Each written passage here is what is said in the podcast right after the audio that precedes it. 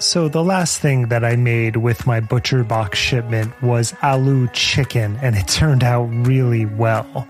One of my favorite things is to get the shipment and then open up the New York Times cooking app and see what I want to create over the next few weeks. It helps my creative cooking chops, and both my wife and I really enjoy it.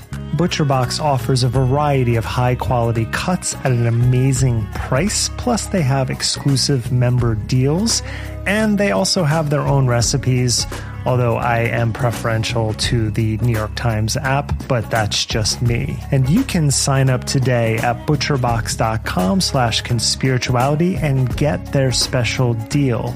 ButcherBox is offering our listeners a free for a year offer, plus an additional $20 off. So for that year, you can choose salmon, chicken breast, or steak tips free in every order for a year. Sign up today at butcherbox.com/conspirituality and use code conspirituality to choose your free for a year offer, plus get $20 off your first order.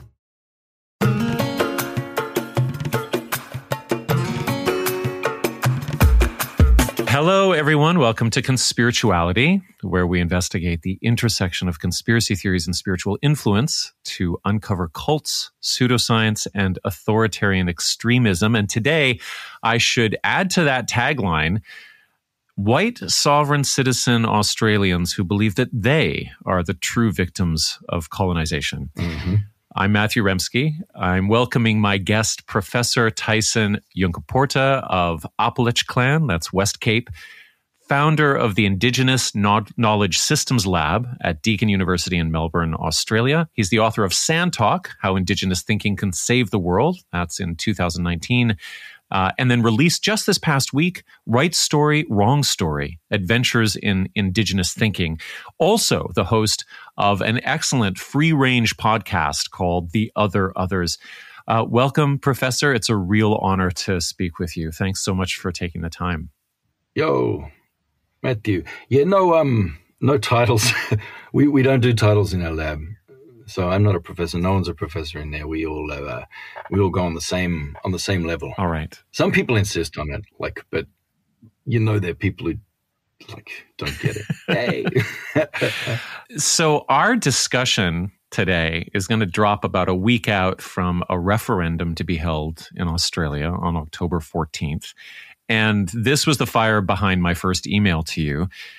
This pending vote sits on top of a deep and tangled history that I know you can help many people understand, including how some Indigenous folks have found themselves aligned with white libertarians who love to use their language, their politics even.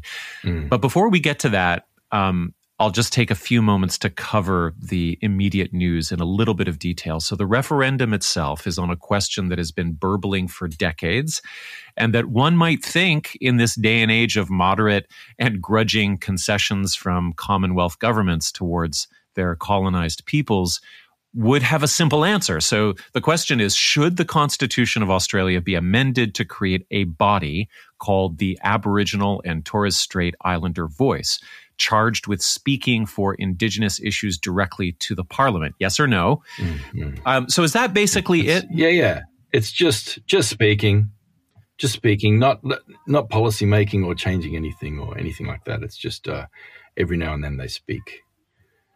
And people can listen or not listen in Parliament. It's that's what Parliament, the parliamentary system is. It's all people talking, no one listening. So it's not much, but it's I don't know, we haven't learnt yet what civil rights on Turtle Island, what you've all learnt over there, which is you've got to ask for, it's the art of the deal, bros. You've got to be crazy and you've got to ask for 10 times more. You've got to ask for the impossible, and then they'll give you the basic thing that you're really after. Right. So when we're after, hey, can we have a voice? It's pretty simple. It's hey, can we come and talk in Parliament every now and then? So immediately, no. Right. No, you can't. And then it's a hill for people to die on in a culture war. It was the same as the national apology to Indigenous Australia. That took years. And we just asked for it once. And, there was such a backlash against it that we all had to die on that culture war hill for ages. And then, it's the same thing here. It's a very basic thing. And some of us are voting no just because it's, hey, we should be asking for our land back. Not just, hey, can we talk to you in your system? Can we come into your system and legitimize it for you and talk to you? And they're like, no, you can't. Unbelievable. Anyway, yeah, it's a very minor thing. But we shouldn't have done. We should have gone with, hey, you should all go back to England, every single last one of you. And then they would have said, okay, look, you can come into Parliament and talk to us. It's a bit like defund the police. It's like, defund the police. No, we won't defund them, but I tell you what, we'll try and stop shooting you. How does that sound? Yeah, it's kind of like that. Now, as you say, the voice wouldn't be any kind of legislative body, let alone some, cabal of autocrats gunning for the Constitution. We've got QAnon adjacent influencers that have been hard at work trying to make this very basic human rights land back reconciliation discussion, or a beginning of a discussion, all about them. So they're saying that, the UN is behind it and that they're aiming to establish apartheid in the country, that the voice will have veto power over the prime minister. There have been pamphlets circulating from unnamed groups that link back to sovereign citizen or white supremacist websites. There's one group that created a zombie clip of PM Anthony Albanese appearing to affirm that once the voice seized control of everything, the UN would be seizing all private lands. And then there's this D-list soap opera actor named Nicola Charles, who calls herself the White Rabbit. And she made her name as a COVID contrarian, of course. And she's going on about the voice ushering in communism and shutting off your power. Now, your new book is called Right Story and Wrong Story. And I'm wondering if it's, just safe to say from your point of view that these are all versions of a wrong story. Yeah. Wrong Story's unilateral. Wrong Story always has a hidden meaning and a hidden agenda. It's never what it seems to be on the surface, and it's unilateral. So it's coming out of one group or one person, and so culturally for us, where we have right story is, collectively produced knowledge production that happens collectively and over time and is tested, like peer-reviewed kind of thing, but where non-humans are also your peers and the land, sentient land, is peer as well. It has to sit within that landscape. It has to sit right, within everything, because that's our methodology, Right. It's our method of inquiry. So that's right story, but wrong story is unilateral. And I guess traditionally, in all of our dreaming stories that hold a lot of our lore, you see this wrong story coming through and identified as unilateral, and usually it's about gossip that's there to undermine somebody, or false witness, to distract people, or to get someone out of the way so that you can do something nefarious that they're in the way of, or something like this. So it's always bad faith, and I don't know, for us traditionally that's always been really easy to identify and very clear, but it's actually really difficult in the information landscapes we currently inhabit, especially information landscapes that are co-opting, decades of decolonial and anti-colonial thought and scholarship and activism, that are co-opting all these in the same way that the right ruined the word woke, right, for black people on Turtle Island. They're ruining all... They're ruining everything from land rights to land acknowledgement to everything, everything that we've fought for and built up. They're claiming as kind of nativists and, kind of wrecking it. That history of co-optation is what I want to get to, actually, because, for now, we don't know how the vote is going to go. Polls currently are not looking good at the moment for the yes vote. Some reports are saying that support has dipped below winnable levels. But that's really the tip of the iceberg. It feels like the referendum is, on the top of something else. And I wanted to go back to see if we can look at some of the roots of this twistedness, because it's not as simple as blaming QAnon carpetbaggers, because there's a long history of reasonable and misguided, at the same time, institutional distrust in these spaces. And you've pointed out that Indigenous people in Australia are themselves not immune from very toxic misinformation. I was listening to a recent episode of your podcast, The Other Others, and you said something really haunting. You said, you have to make sure that you're plugged into the right story of activism, the right story of resistance, to know that you're not going the wrong way, because there's lots of crazy ways you can go when you begin to resist. And there are a lot of charismatic bastards with different agendas.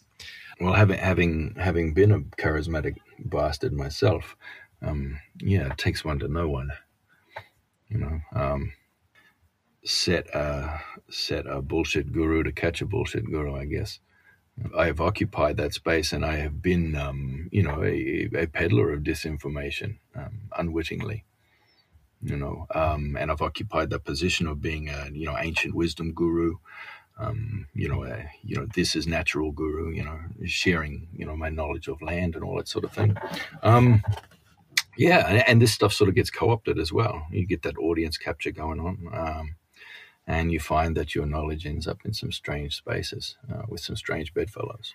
When we're looking at the immediate roots of how this co-optation emerges into an event like the referendum, I think it's really informative to discuss the legacy of the Aboriginal Tent Embassy, for sure, which dates back to this amazing protest action outside of the old parliament in Canberra in 1972. And it's now the longest continuous protest for Aboriginal rights in the world. So that's going to lead to a particular event in 2022, 2021. But can you just give some background on that? Well, I've spent a lot of time at the Tent Embassy and sitting down there. There's a fire that's been burning right from the start. So 50 years. This is a fire that people, who are responsible for keeping the fire burning. So for a start, it's a very sacred sort of thing, that fire, and it has a real meaning.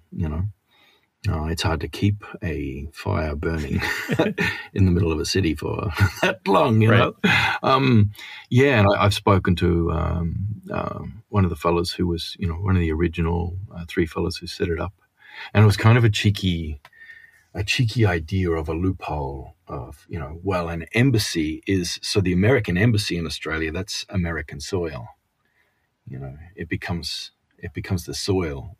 So the idea of on our own land, setting up an Aboriginal embassy, which is a kind of a loophole for land rights, because that's Aboriginal land now, right? Where we've enclosed this place, and 50 years, it's how does that work with possession and all this kind of stuff? And that's in front of old Parliament House. Because I think because of the Tent Embassy, I reckon it was because of the Tent Embassy, they had to make a new Parliament House elsewhere. Right.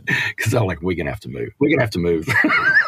The value of our real estate's really gone down, since those blackfellas moved in next door. Hey. Right. So, it's really symbolic. It's really meaningful to us, But if you think about it, it's a very, very short leap from there to sovereign citizen thinking, right? Because we're finding some kind of, bush lawyer, hedge lawyer, half-assed legalese, all caps manifesto kind of, version of law. To subvert that law and, to try and gain sovereignty, to try and gain some kind of self-determination. That's why you emphasize the loophole. We did. They did something sneaky there. They did something sneaky. They did something sneaky, but it's, I always thought it was genius, and I've always loved it. And I feel it sets me on fire when I think about it, right. And when we talk about it, And then the sovereign citizen movement happened. And I've got Aboriginal friends coming up and talking to me about the difference between public and private. And, and then that starts to come in along this idea of the difference between law and law. So law, L-A-W, and law, L-O-R-E. you know, which has always kind of been, it's another linguistic trick that we talk about, you know, because we talk about, well, you have, you know, the law, L-A-W, of the capital, of the settlers, you know, but we have this L-O-R-E, you know, it's just the traditional law, you know, of the first Nations who live here. It's a saying of the elders, right? That's it. But then what's the difference between that and someone suddenly making a distinction between, you know, between Commonwealth law and Admiralty law? You know what I mean? Right. They're talking up this bullshit Admiralty law or citing the Magna Carta or, you know, et cetera, et cetera. And you find it's different where it lands everywhere, but it has some common threads, this sovereign citizen movement stuff. But in Australia, they use the L-O-R-E thing all the time. They use it when they're pulled over by police. They say, no, sorry, I don't live under, you know, Australian Commonwealth law. I live under the L-O-R-E of the land. I am a free man on the land, and I live there. There's some jackrabbit, bloody, dodgy, jump-around thinking that's involved in that I can probably unpack with you a couple of different ways as we go along. If we go back to 1972, we'll have elders saying, I am not bound by the law. I live by the lore. Mm.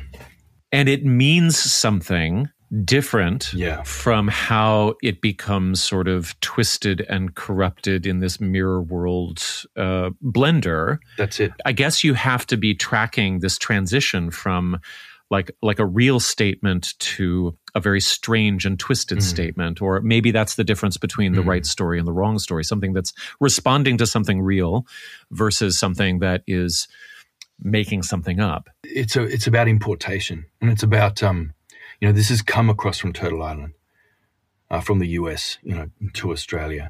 And I guess as comms have become more widespread between Australia and the US, and there's tighter and tighter cycles of feedback loops between us and you, that's when it's changed.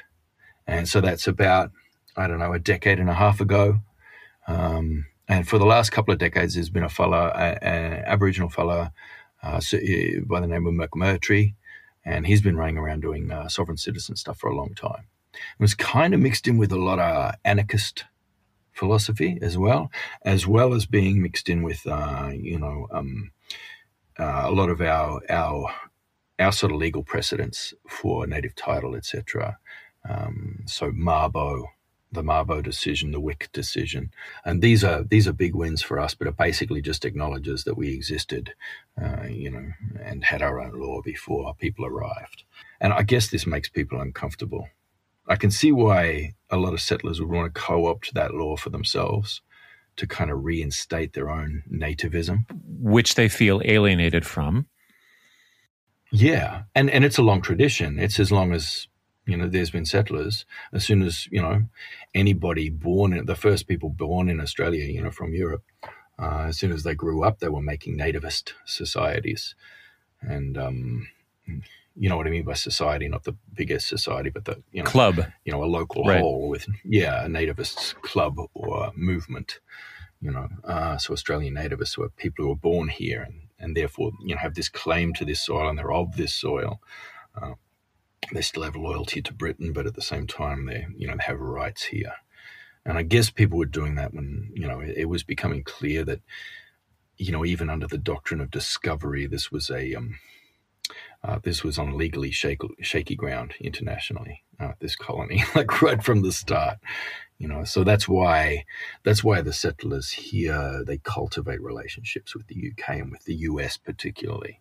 They cultivate relationships so they can have that support, because essentially it's, you know, a white fella's colony on black fella's land in the middle of Asia, and they feel a little beset, right? You know, the Great Replacement has been a concern here for about 150 years rather than 150 months. Back to the tent embassy, there was something really specific that happens over December and January of 2021-22. Yeah. So it's the height of the pandemic, and the embassy is infiltrated by sovereign citizen protesters and anti-vax folks, and they set up their own tent and their own fire. Is that what they did? Here's where it gets tricky, because 1 in 6 of those people were Aboriginal. Mm-hmm. So they had that legitimacy, and they do. These people are very careful to cultivate relationships with vulnerable Aboriginal individuals, you know, and call it a, you know, like a solidarity with community when it's really not. They just have a scattered selection of individuals that they've managed to brainwash and co-opt to their agenda. And these are individuals who are vulnerable because they have they lost family ties, or they have fallen on hard times, or... Well, we're all vulnerable. And as somebody who's been quite, you know, readily and easily radicalized over a decade ago myself, you know... This is because it's all true. Right. You know, we've lived through like actual conspiracies. Right. You know, they did and they do take our children. You know, we're still scared every day. Like, I don't know, if we're having an argument, we're really worried about raising our voices too much because we know someone might call the police and we might never see our kids again. Right. You know, we're nervous when we go to a hospital because we don't know if our kids are going to be taken away. Right. You know, we watch Handmaid's Tale. That was my grandmother's life. That was her life, you know. She lived that. And, you know, and this was something, it's not something that's in the past. It's something that's still happening now because there are more Aboriginal children being removed from their families than at the height of any other time in Australia's history right now, at the height of what they call the Stolen Generations, you know. So they are like, you know, hashtag bloody taking the children, you know. You know, hashtag save the children for us as a whole. You know, we see that and, you know, we're like, oh, these people have affinity with us. They, you know what I mean? They know what's happening. There were people in rooms on the other side of the planet who were making decisions about our country and who were making, you know, conspiracies around dispossessing us of our land and genociding us, who were actually trying to, they had specific policies until a few decades ago of deliberately breeding us out, which is why more than half of us look like me now. We can't scrape together enough melanin to scare off a taxi, you know? We've been like genocided like that, you know? So we've been through a great replacement. We've been through all these things. So when, you know, others are there and they're talking to us and they're trying to make embassy with us and they're reaching out a hand, and they're sharing all these same conspiracy theories. And it's narrative, Matthew. You know, it's not like the communication we get from this government, right? You know, which is always, you know, it's not narrative. It's fact-based. It's evidence-based, you know, and it's boring. And there's no spirit. You know, and for us, everything is spirit, you know. So we, so these settlers come to us and they seem to be thinking like us. They're coming with story and they're coming with spirit. They have a story that has spirit in it. They must have story and spirit because they don't have anything else. I mean, that's it. That's the paradox of the sovereign citizen jargon, actually, is that the person speaking it is only really going to get anywhere to the extent that he sounds credible, because it's gibberish. For most of us, it's not long before we see that as wrong story. Because, you know, we all know what right story is, and right story is collectively produced, processed, you know, and judged, you know. And so for us, it's very quickly, it shows up as wrong story for most of us. But for at least one in six, you know, we, there are those of us who are, many of us become disconnected, you know, because of our experience of being in the settlement, in the colony, of having to move away from home if we want to find work. You know, of being forcefully dispossessed and removed, of not being able to find community because, you know, our parents were removed or their parents were removed. So a lot of us are lost in that way, and we're not processing information collectively. And so we can grab onto anything as individuals if we're living as an individual and we're offered this individualized, you know, bespoke bloody narrative where we can just bake fractally into it, you know, whatever we want. Right. And people are going to agree with it, and it's going to fit in, and it's going to feel like a tribe. It's going to feel like a collective. There's some of us who get sucked into that, and we get co-opted into there. And then, so your sovereign citizens are then able to say, you know, hey, look, we've got this. And you know what? They're not all primarily sovereign citizens either. That's just one string to the bow. because there's several, you know, and, you know, there's more added all the time. So these are anti-trans activists. These are COVID denialists. You know, these are anti-5G protesters. These are, you know, you name your poison, but they all weave together. Are there some of those poisons that are... that don't have purchase within First Nations communities? Is there something that comes along that where everybody says, actually, no, that doesn't sound like we'd like to sign on to that? Like I said, these it becomes clear that this is disinformation, that this is wrong story when we're collectively processing and discussing this and going through it. You know, it's people who are somehow in bad relation. So we talk about all knowledge is coming from being in good relation. Yeah. Because you are, you're sourcing your knowledge from, and you're fact checking your knowledge, but from several different angles at once. You're polyangulating your verification process all the time, you know, and it's coming from, you know, it's coming from multiple sources in vast collectives that must cohere with your traditional law as well, and, you know, your sentient landscape, and, you know, humans and non-humans, and how we work in partnership and think and feel together, and we feel our way through this all together. And it's not long before we realize what's wrong story and what's not. But if one of us happens to fall into bad relation, then we're vulnerable, you know. And I know several elders, a lot of elders actually, who have become lost, you know, and then they're vulnerable to these things. And so, just for the example with the trans thing, you know, I know one senior lawman who has just sort of made up stuff about the old law that will cohere with anti-trans, you know, law, LORE law, you know, like. Okay, gay babies were strangled at birth, traditionally. Oh. Like saying things like that. Oh. And so straight away the rest of us are, uncle, you gone wrong. Oh my gosh. Think it through first before you make an assertion like that. At least think it through. How are you identifying these gay babies that you're strangling or drowning at birth? Are you just looking at it and going, nah, that baby's gay. Look at his wrist. Look at his wrist. I mean, what is it that you're looking at for a gay baby, uncle? Think it through, you know, and that's how, you know, things are supposed to happen. But that uncle's not just talking to, you know, community. That uncle's talking to a lot of weird settlers. Who have scooped him up and given him a microphone on a podcast somewhere, right? Oh, I know. And his opinion is valued. You know, in the colony, people, he can see his capacity to change things in the colony. You know, these people are hanging on every word. And as long as he says what they're expecting him to say, they'll keep listening and he will be valued. And on it goes. And it is usually a he, by the way. Not always, but mostly he. When you're playing out the uncle think it through, I'm imagining...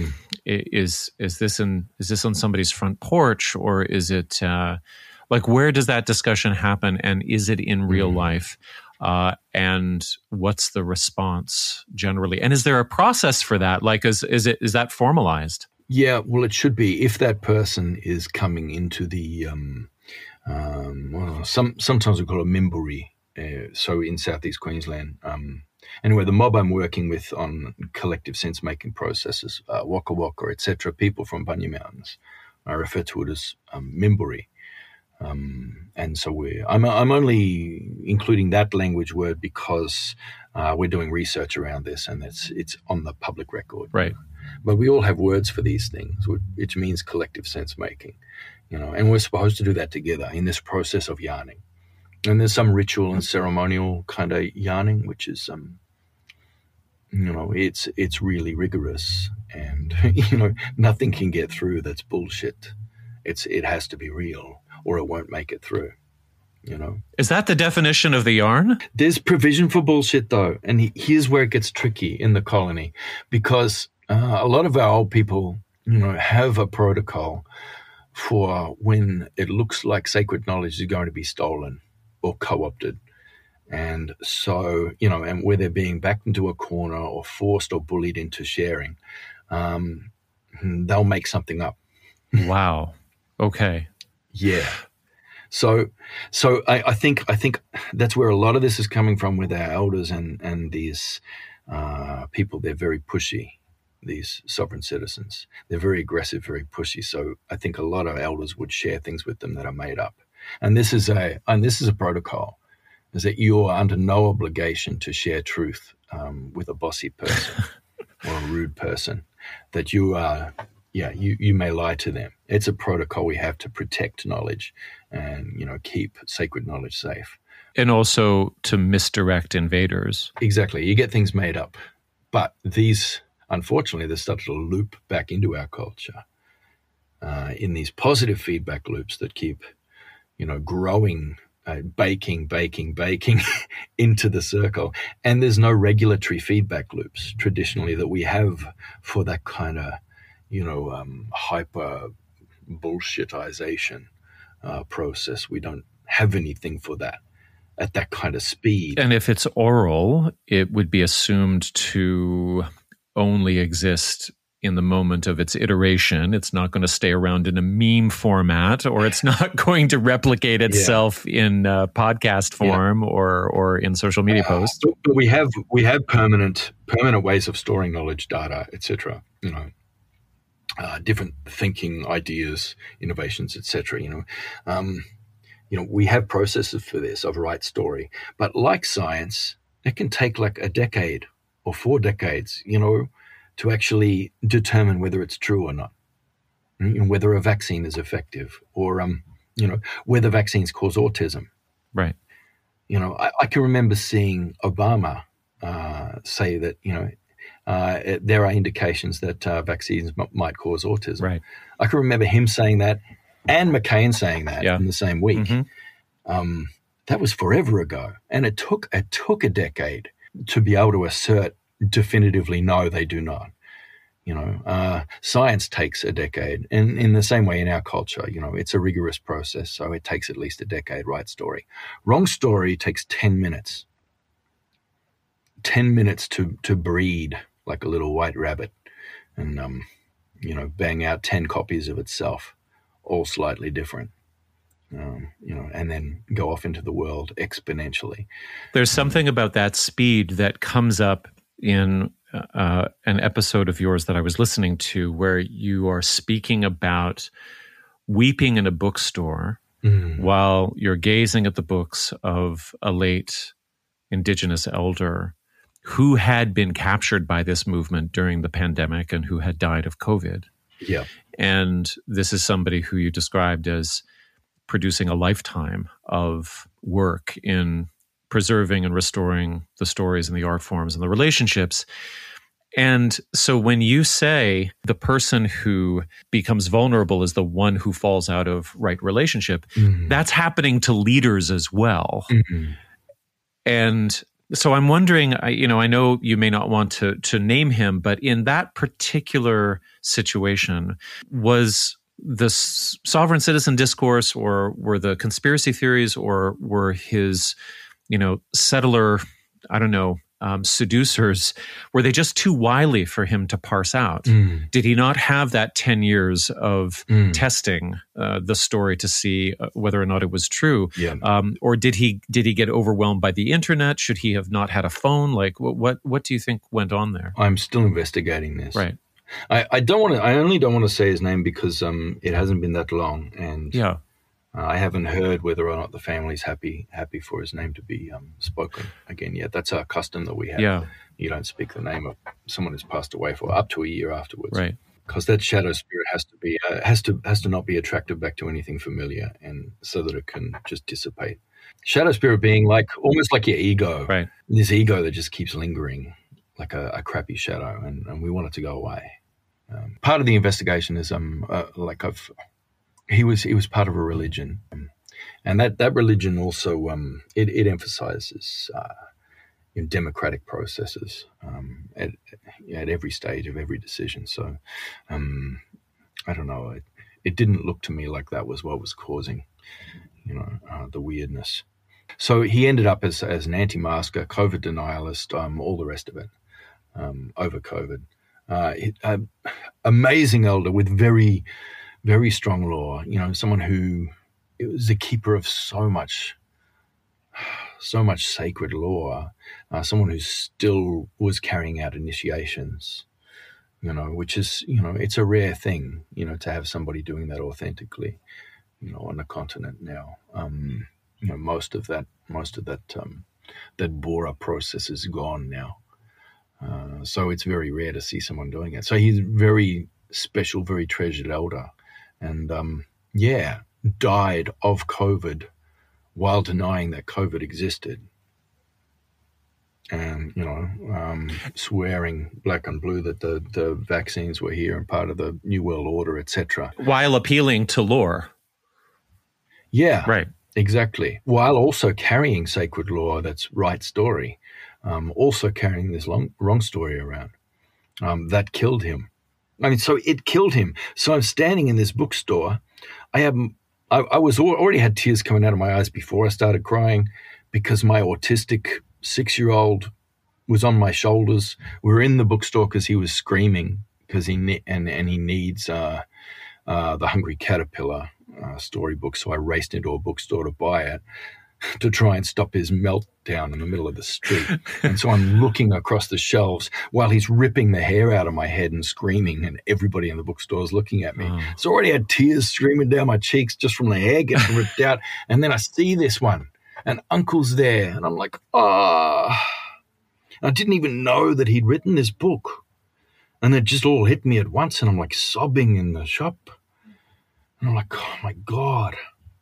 Oh, my God. You know, there's a body count. There's a body count for this stuff. And these bastards, they co-opted his law, and they took it for themselves. And it now it means nothing. You know, it means less anyway. It's like it's really hard. It's hard to describe why it's wrong. You have land acknowledgements there, eh? Yeah, we do. I can talk through this land acknowledgement. Yeah, please. This brand isn't. It uses a lot of sovereign citizen stuff, but it's the full raft of, you know, pretty much whatever comes out of Infowars that week comes out in the email chains that they send out.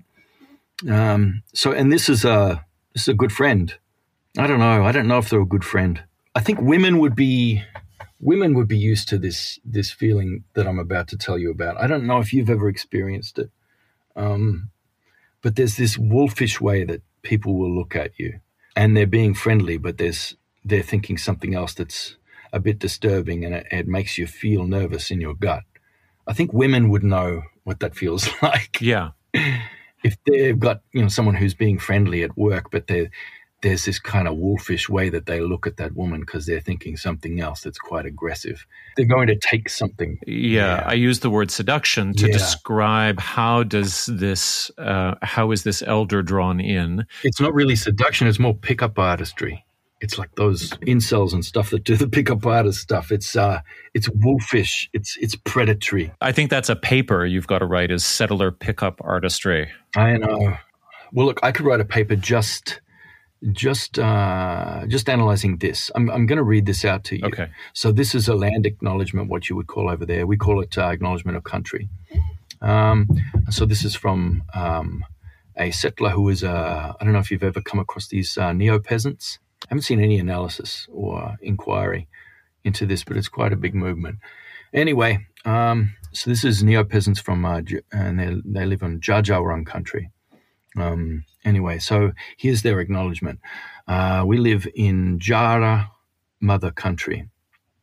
So that's really weird, because they've taken a language word, Jara, from Jajawaran language, and they've renamed that country Jara, mother country, with all caps. Anyway, the first language spoken here is Jajawaran, which translates as yes, yes speech. Jara and First People communities in this bioregion continue to come together and perform rites that are both ancient and contemporary. These rites acknowledge the land and culture as sacred, giving and renewing. That sounds nice, doesn't it? It sounds great.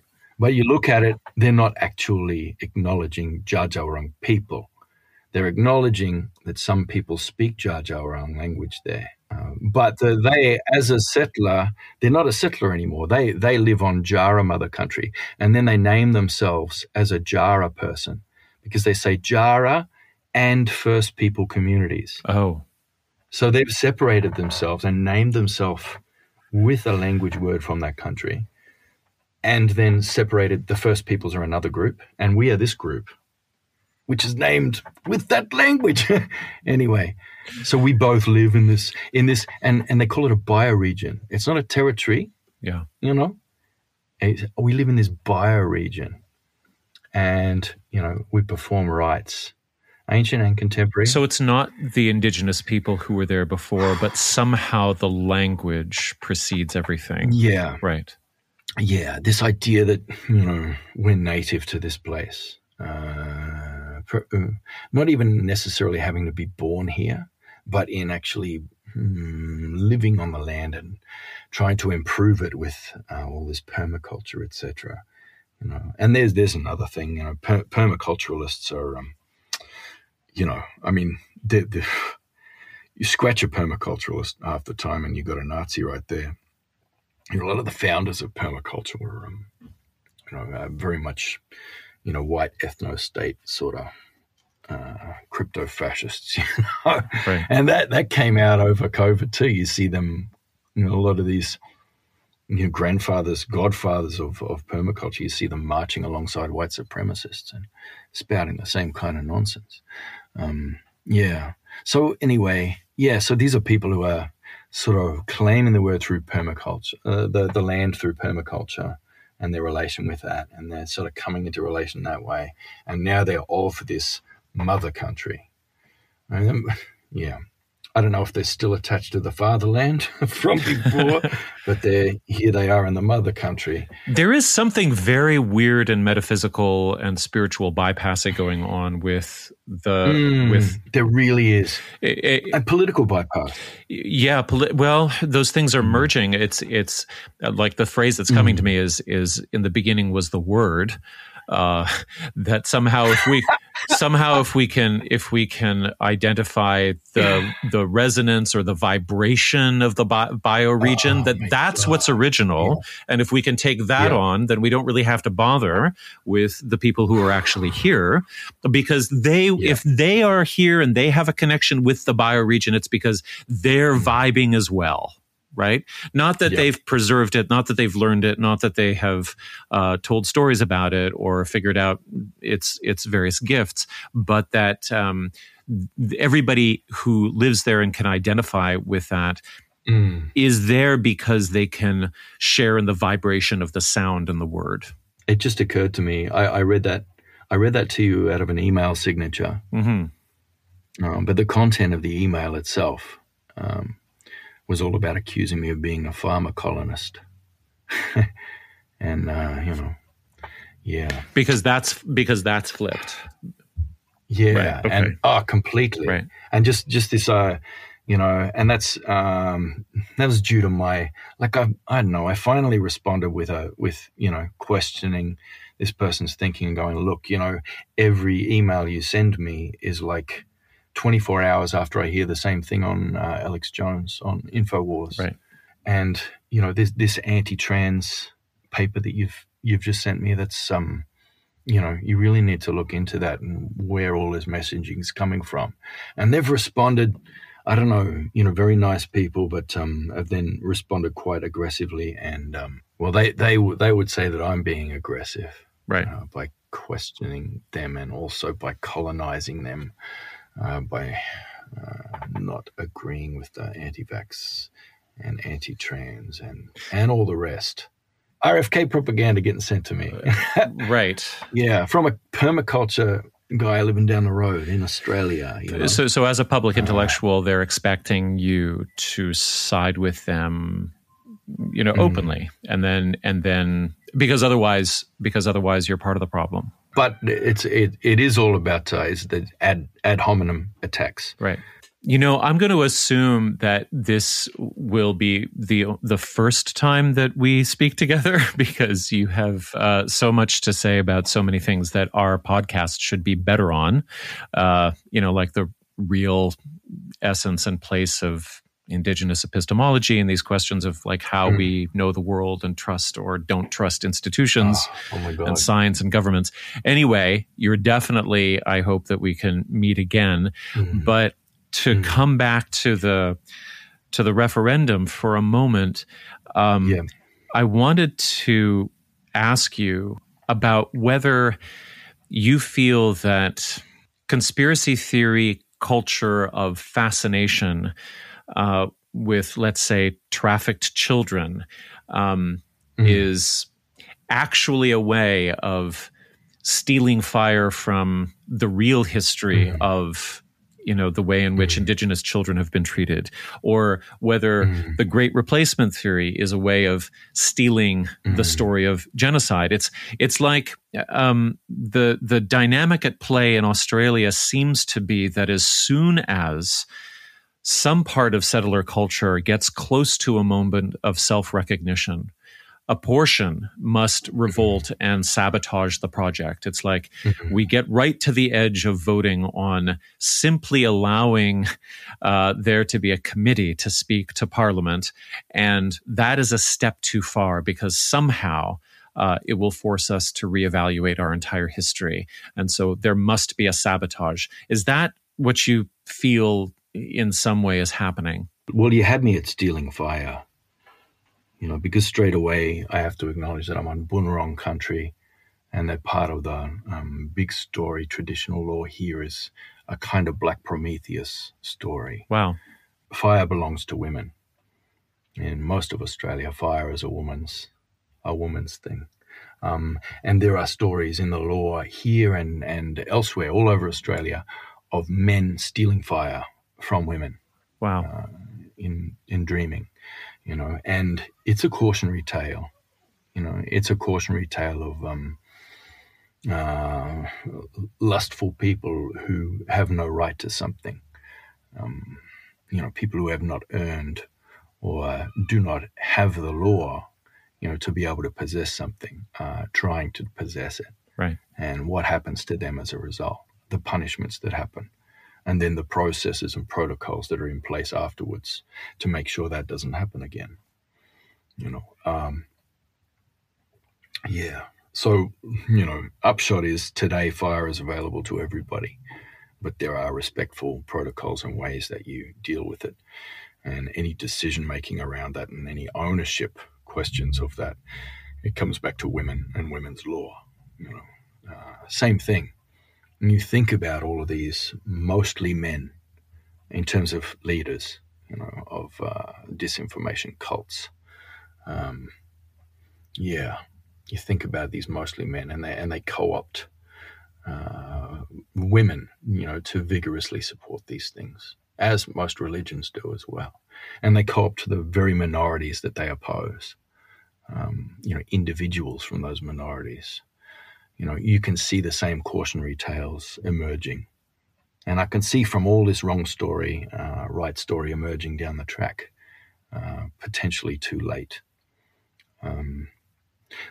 This Indian fella said to me the other day that this is all right because it's this creates evolutionary pressure that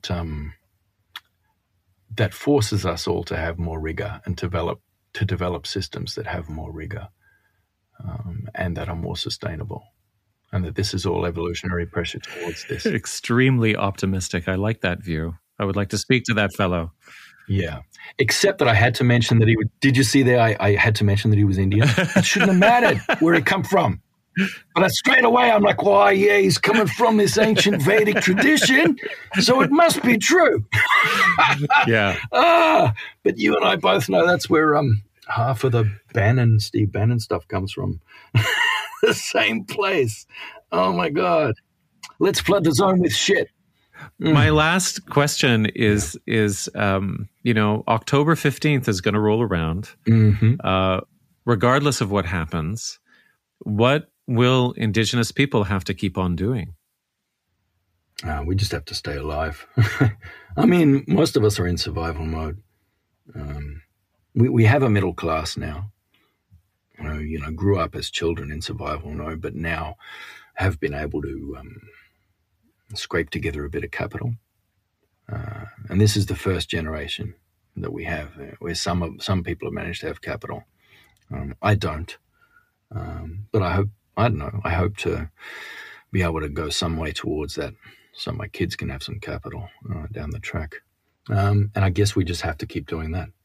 You know, you must join the system and be destroyed by it in a few decades, or you can fight the system and be destroyed by it now. So, you know, we genuinely have a problem with the institutions that run our lives. And, you know, and we genuinely have frustration with it. But, you know, even we're not stupid enough to say, burn it all down right now, because, you know, the collateral damage from that would be huge, and it would include most of us going down with it. Anyway, a lot of people identifying themselves as our allies seek the destruction of, you know, their own system. And I think they see themselves as arising from the ashes as the new masters of this land, and of having some kind of claim to it that is, you know, correct. But, yeah, what do we have to do? We just have to keep surviving. We have to keep the old law going. We have to make sure we hold on to Right Story and keep propagating that. Tyson, thank you so much for your time. No worries. And I really look forward to speaking with you again. Yeah, it takes time, eh? I hope you can cobble together something that makes sense at all. Absolutely, I will. Thank you, everyone, for listening to another episode of Conspirituality Podcast. We'll catch you back here on the main feed or on Patreon.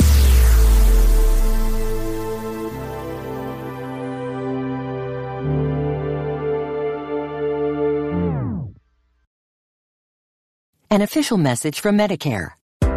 A new law is helping me save more money on prescription drug costs. Maybe you can save too. With Medicare's Extra Help program, my premium is zero and my out-of-pocket costs are low. Who should apply? Single people making less than $23,000 a year, or married couples who make less than $31,000 a year.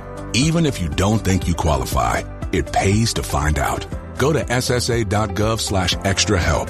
Paid for by the U.S. Department of Health and Human Services. An official message from Medicare. A new law is helping me save more money on prescription drug costs. Maybe you can save too. With Medicare's Extra Help program, my premium is zero and my out-of-pocket costs are low. Who should apply? Single people making less than $23,000 a year, or married couples who make less than $31,000 a year. Even if you don't think you qualify, it pays to find out. Go to ssa.gov/extrahelp. Paid for by the U.S. Department of Health and Human Services.